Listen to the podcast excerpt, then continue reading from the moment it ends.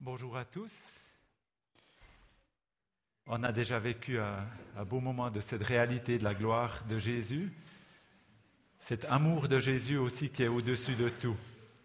Cet amour de Jésus qui est même au, au-dessus de, des messages qu'on peut donner. Hein. Des fois, dans nos messages, il peut y avoir des, des aspects qui peuvent être négatifs, des, des aspects qui peuvent être condamnants ou bien des aspects qui peuvent être jugeants. Mais au-dessus de ça, n'oublions jamais qu'il y a cet amour de Jésus qui, qui est vraiment au-dessus.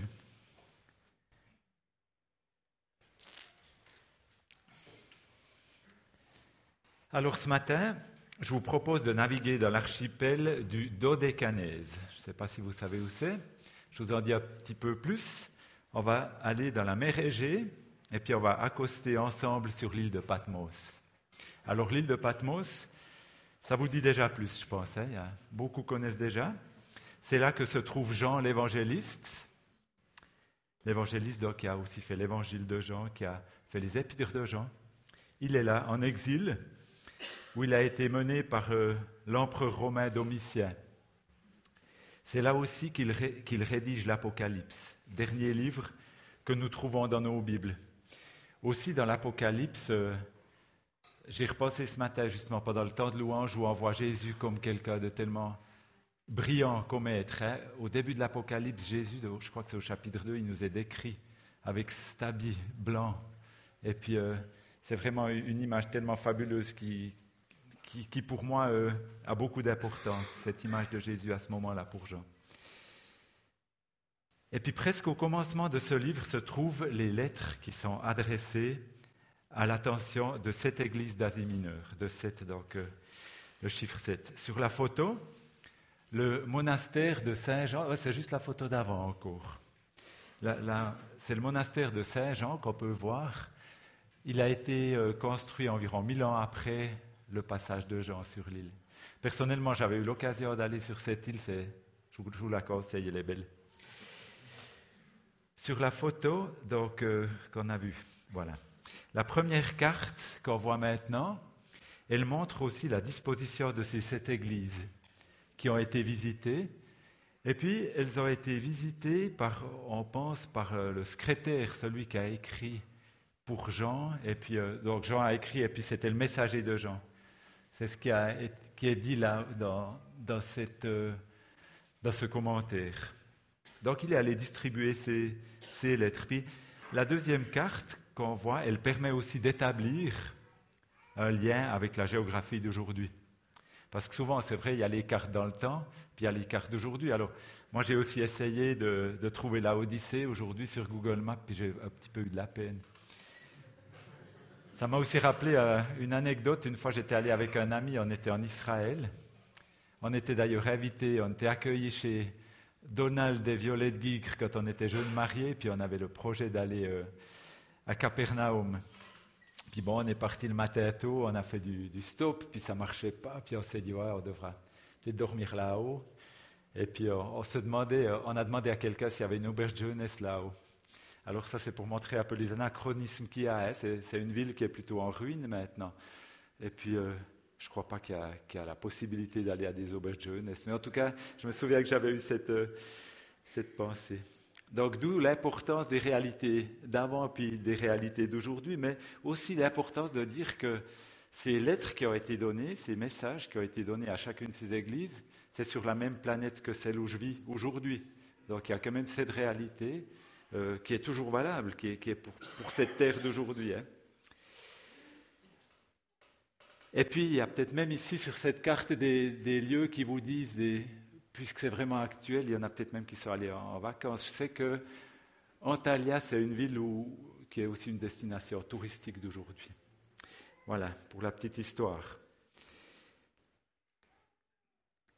Les lettres adressées aux sept églises, on voit aussi qu'elles, sont, qu'elles le sont dans le...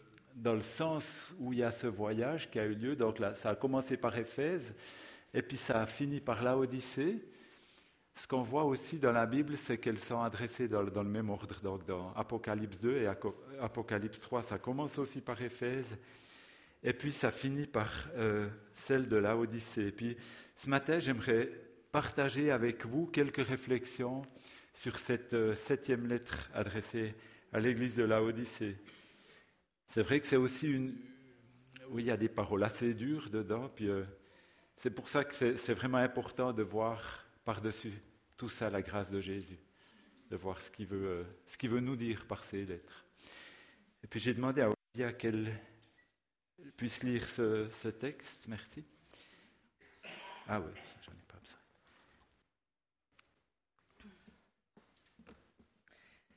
Écrit à l'ange de l'église de Laodicée.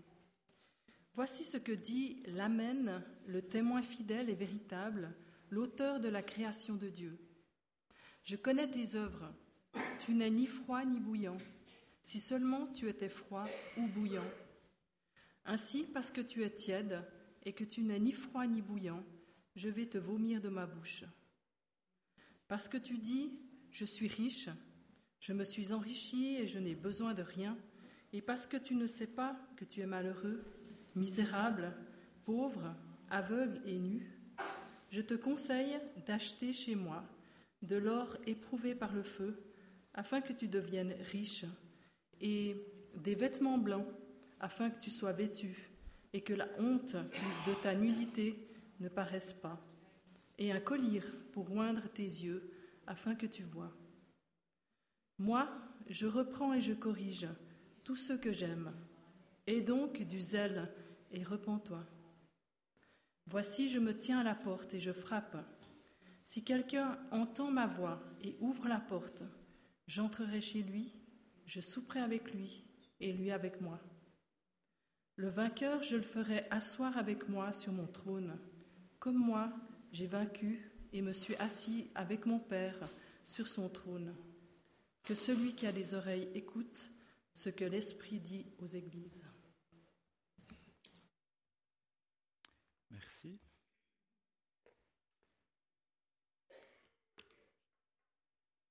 Ce que dit l'Amen, l'Amen, c'est aussi, ça signifie aussi le oui, le oui de Dieu, ou bien ainsi soit-il. Donc, c'est vrai que l'Amen, c'est peut-être pas forcément évident à comprendre, mais c'est le oui de Dieu, Jésus. Donc, celui qui est là. En fait, si je vous montre dans, dans ma Bible, toutes les paroles que Jésus dit, elles sont inscrites en rouge, donc toutes ces lettres, on voit que c'est, c'est Jésus qui parle. Hein. Donc, dans la première partie du verset dix-sept, il est écrit que l'église de Laodicée dit d'elle-même qu'elle est riche, qu'elle s'est enrichie, qu'elle n'a besoin de rien. Une église qui se définit comme ça, cela me permet, nous permet de nous poser des questions. Hein. D'où, ouais, moi je me demandais d'où lui vient cette auto-évaluation. Et puis, je suis tombé sur un texte dans le, sur, le site, sur le site bible ouverte point c h qui aide à mieux comprendre ce contexte, qui aide à mieux comprendre finalement le, la raison de ce raisonnement. Alors sur ce... texte, c'est écrit, je vais, je vais vous lire euh, juste ça. Laodicée, située sur une importante voie de communication, a été fondée par Antiochus, Antiochus deux, deux cent soixante et un à deux cent quarante-six avant Jésus-Christ. En soixante, Laodicée fut détruite par un violent tremblement de terre. Ses établissements bancaires étaient si riches qu'elle a refusé l'argent que le Sénat lui aurait versé pour la reconstruction.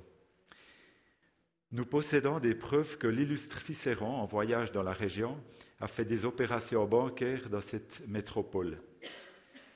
On élevait dans la vallée de l'Icus une race, donc toujours là, une race de moutons qui produisait une laine noire et luisante qui servait à faire des manteaux et des tapis. On trouvait encore à Laodicée une école médicale et une fabrique de collyres, donc c'est des, du baume pour soigner les yeux, qui était renommée.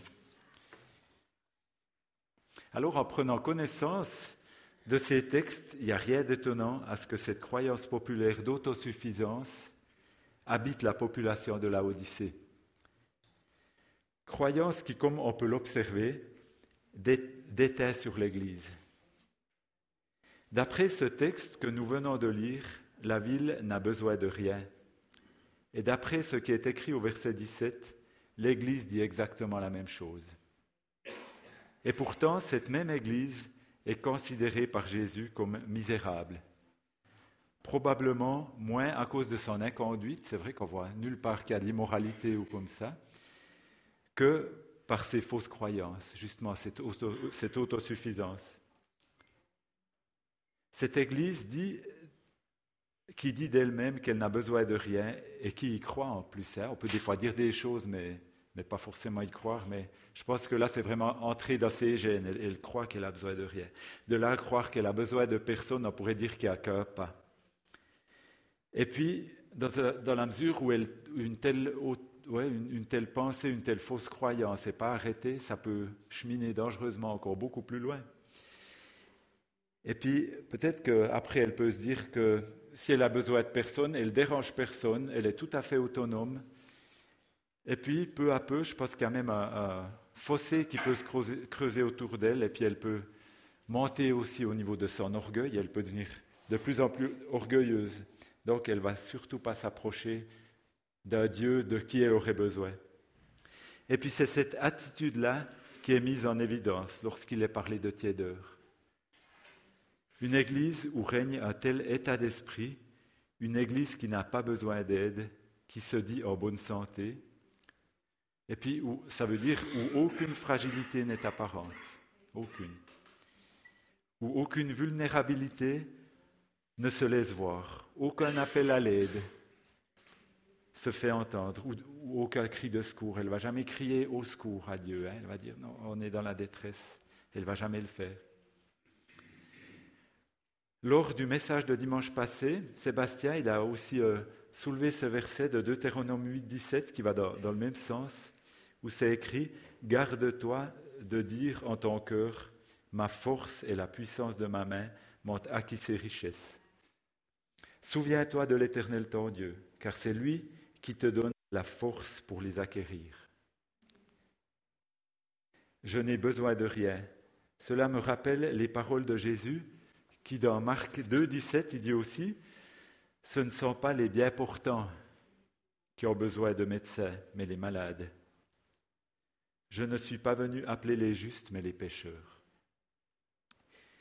Dans Jean neuf, quarante et un, Jésus dit aussi quelque chose qui va dans, tout à fait dans le même ordre, en s'adressant aux pharisiens et en leur disant « Si vous étiez aveugles, vous n'auriez pas de péché, mais maintenant vous dites « Nous voyons ». Aussi votre péché demeure. » Le verset dix-sept d'Apocalypse ne s'arrête pas à la proclamation d'autosuffisance de l'Église de Laodicée, qui dit donc « Je suis riche, je me suis enrichi ». Et je n'ai besoin de rien. Il est suivi du grave diagnostic. En fait, c'est une révélation du diagnostic de Jésus. Oui, il s'agit d'une révélation, puisqu'il est écrit qu'ils ne le savaient pas. Ils ne savaient pas qu'ils avaient, euh, qu'ils avaient ce manque. Et puis, Jésus dit, « Parce que tu ne sais pas que tu es malheureux, misérable, pauvre, aveugle et nu, Jésus, tel un miroir, reflète son état réel à l'église de Laodicée. » Puis, au verset seize, il dit « Ainsi, parce que tu es tiède et que tu n'es ni froid ni bouillant, je te vomirai de ma bouche. » Quel terrible constat, sans appel, irréversible. Mais irréversible, on peut mettre un point d'interrogation. Parce qu'on ne peut pas imaginer pire, hein, si, si ça s'arrête là, c'est, c'est affreux. Moi, pendant longtemps, ce verset, il ressortait pour moi, il s'arrêtait un peu là. J'ai, j'ai pas vu beaucoup plus loin. Mais si on regarde bien, ce qui est beau, c'est que Jésus décide de ne pas s'arrêter à ce constat, à cette conclusion. Non, l'église de, de Laodicée, est-ce qu'il l'a une fois vomi, Jésus ? Il, ne pas, il n'a pas encore vomi de sa bouche, cette église. Il a un, un meilleur avenir, un meilleur plan à lui proposer. Malgré cette sombre situation, Jésus ne veut pas abandonner. Il veut offrir une nouvelle chance, reconstruire, rénover, mais avec sa collaboration à lui, la collaboration de Jésus.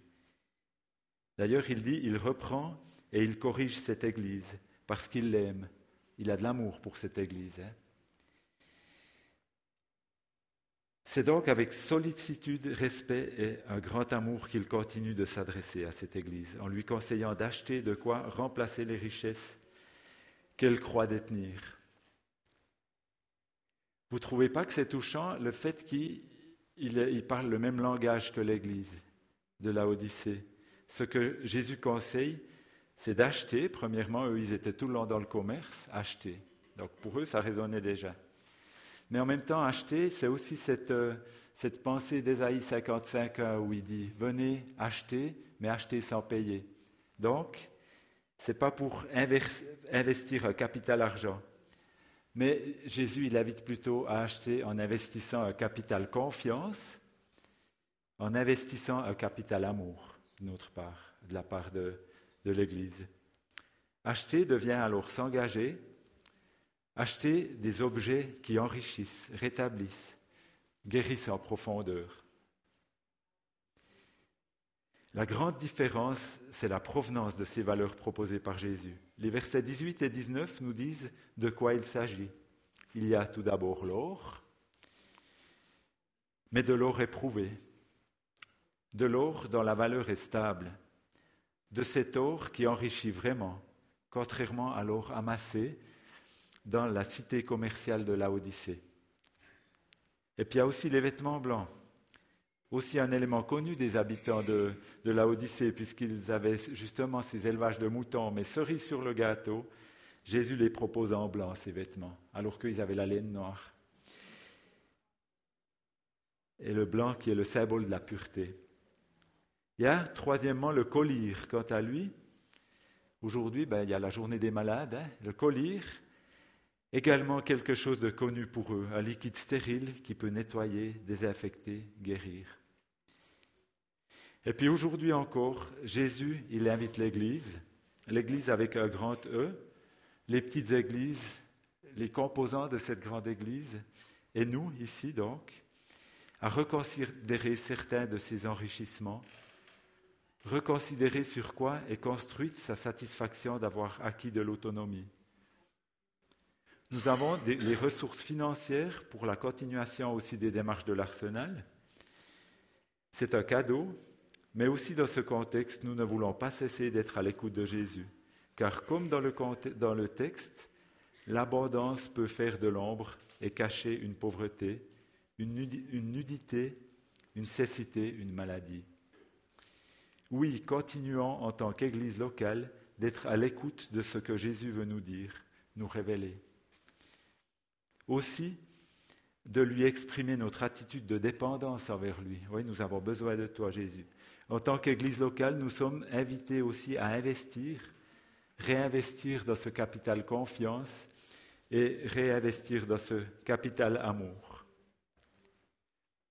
Je ne sais pas si ce bruit vous rappelle quelque chose. Moi, quand j'étais enfant, il y a eu des, mo- des fois où je suis allé chez des gens, bon, il y avait aussi euh, le chant, toc, toc, toc, quelqu'un frappe à ma porte. Hein? Et puis, euh, je, so- je frappais ou je sonnais parce que ça s'est modernisé. Et puis, euh, il n'y avait pas de réponse. Et puis, je savais qu'il y avait quelqu'un. C'est aussi arrivé. Ou alors, il y a l'autre situation où quelqu'un frappait. Je me souviens, j'étais assez souvent, quand j'étais petit, j'étais assez souvent malade, j'avais la grippe, et puis j'étais au lit, puis quelqu'un sonne et frappait. Puis j'étais pas bien avec ça, parce que je pouvais pas aller lui ouvrir, puis j'espérais que le frappeur parte aussi vite que possible, parce que j'étais seul à la maison à ce moment-là. Alors, dans le récit de ce matin, le frappeur, lui, Jésus, justement, il insiste. Il n'abandonne pas, puis il n'abandonnera jamais. Dans ce verset vingt, après s'être adressé à l'Église, Jésus s'adresse à l'individu. Et il y a tellement de cohérence entre le début et la fin de cette lettre. Donc, entre le moment où il s'adresse à l'Église et où il s'adresse à l'individu. Jésus conseille à l'Église de, de euh, et ne lui, il lui conseille à l'Église, il ne lui dit pas. Il lui, ouais, il lui dit pas, tu dois acheter, il lui conseille d'acheter. Et puis dans ce sens, on trouve la même attitude de Jésus quand il frappe à la porte. Il ne dit pas « ouvre » ou bien il ne va pas forcer la porte. Je vous invite aussi à regarder le, la dia suivante, puis je vous invite à vraiment bien la regarder parce que c'est une dia qui montre bien qu'il il invite. Il ne va pas forcer la porte et puis il ne va pas manipuler. Jamais il fera ça. c'est le temps de la grâce. Jésus continue de frapper, de parler. Puis je pense, quand il a eu cette approche avec l'église de Laodicée, il avait cette même attitude. Et puis maintenant, quand il, a, quand il frappe à la porte de, des cœurs, il a aussi cette même attitude. Et puis quand euh, Jésus frappe à la porte du cœur, c'est, pas, c'est vrai que moi, à un moment, je me disais, ben, c'est au moment où il veut entrer dans notre vie, et puis euh, c'est une fois pour toutes, puis après, il ne va plus frapper.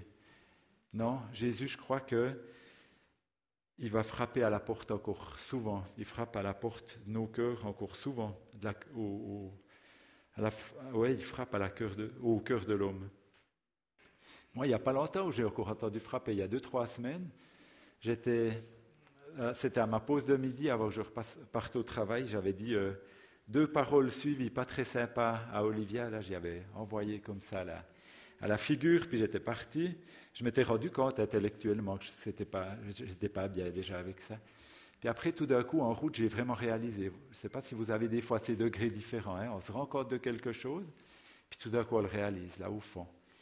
Et puis à ce moment-là, ben, moi, je dirais qu'à ce moment-là, Jésus, il a frappé à ma porte. Et puis, à ce moment-là, j'avais cette possibilité de lui répondre. À ce moment-là, c'était simplement prendre cette, dédu- cette décision de demander pardon à Olivia, mais pas d'en rester là, aussi peut-être d'en, d'en discuter euh, avec elle plus sur tout le contexte. Je pense que c'est aussi important, pas simplement aussi demander pardon et puis les choses sont finies. Non, je pense que il y a des choses qu'on doit aussi pouvoir parler, pas seulement en couple, mais aussi si on est, si on est entré en, en conflit avec quelqu'un d'autre. C'est important de ne pas simplement dire que le pardon, c'est le petit mot miracle, mais peut-être il y a encore des choses à, à expliquer dans le contexte. Voilà.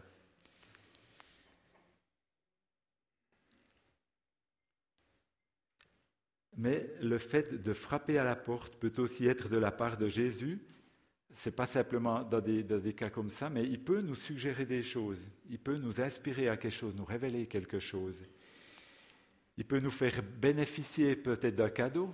Il veut simplement dire, mais aujourd'hui, je frappe à ton cœur parce que j'aimerais te donner quelque chose. Nous donner un talent aussi, que je, qu'on peut faire valoir. Je me tiens à la porte et je frappe. À ce stade, Jésus choisit de ne pas avoir de pouvoir, comme on l'a déjà dit, sur la personne avec qui il souhaite entrer en relation. La première condition, c'est que la porte, la, pour que la porte s'ouvre, après que Jésus a frappé, c'est que la, le propriétaire l'ait entendu. Et puis ce matin, déjà à la prière, on, il y a eu ces, ces moments où on se disait ben, que, que les gens puissent entendre ta voix. Alors c'est vrai que ça, c'est même pas le propriétaire qui est dépendant de ça, mais peut-être le contexte dans lequel il est. Peut-être que la personne n'a pas frappé fort, mais elle a quand même frappé suffisamment fort. En tout cas, Jésus, il, il frappe suffisamment fort, à mon avis.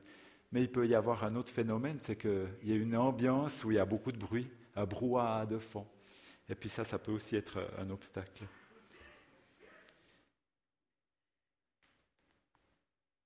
Et puis, si, si quelqu'un entend ma voix, donc... Donc Jésus, il a, il a frappé à la porte, et puis si quelqu'un entend sa voix, c'est cette séquence-là qui peut déboucher sur une chance d'ouverture de la porte. Si la personne l'a vraiment entendu. Et je me dis, c'est aussi pour cette séquence qu'en tant que chrétien, on peut prier. On peut prier pour ceux qui nous entourent. Oui, Seigneur, tu peux faire que la personne entende ta voix à ce moment-là. Qu'elle soit, oui, qu'elle puisse l'entendre. Puis ça, ça ne dépend pas de nous, ça ne dépend pas de lui, mais ça dépend de ton esprit. Il peut affiner ce moment-là aussi, cette séquence. Dans Job trente-trois, quatorze, il est écrit « Dieu parle cependant tantôt d'une manière, tantôt d'une autre, et l'on n'y fait pas attention. » Eh bien, la prière qui peut s'élever de nos cœurs, c'est que sachant que de son côté, Dieu parle tantôt d'une manière, tantôt d'une autre, c'est que les gens puissent entendre sa voix, justement. Et puis, cette prière, justement, ça peut être que ce bruit de fond puisse baisser pour qu'il puisse entendre. Il, se, il s'agit en fait de l'étape où tout peut se jouer, cette étape où la faculté d'entendre ne dépend pas toujours de, du paramètre rationnel, mais où le, où le Saint-Esprit agit, où il a le champ libre pour agir, afin que les oreilles se débouchent, ou bien alors où il fait baisser ce niveau de, de bruit ambiant. Et puis après, il y a cette séquence et qu'il ouvre la porte. Une fois qu'il a entendu, il appartient au propriétaire d'ouvrir ou non la porte. C'est clair. C'est la part du propriétaire, c'est sa liberté à lui. Et puis à ce stade, plus de marge de manœuvre pour Jésus même, hein, parce que Jésus, il a, il a décidé de laisser la liberté entière à l'homme, par respect pour le propriétaire. Dans cette idée, une, situa- une citation de ce livre que je vous recommande, un livre que je suis en train de lire, Oser s'affirmer, Dieu a voulu que nos limites comportent des ouvertures, donc des portes, on peut aussi dire. Nous devons avoir la liberté de jouir des relations, grat- de, de relations gratifiantes et de rejeter celles qui sont destructu- destructrices. Dieu nous octroie même la liberté de le faire entrer ou de le laisser dehors. Mais ce qui est fabuleux, ce qui est fabuleux, c'est que si le propriétaire se décide d'ouvrir la porte à Jésus, Jésus ne se contente pas de rester sur le pas de la porte pour une visite éclair. À cette non-demi-mesure du propriétaire qui ouvre la porte, il y a la non-demi-mesure de Jésus qui s'engage dans la maison, dans la vie du propriétaire, pour vivre une relation avec lui. Il va directement à table et désire manger avec lui.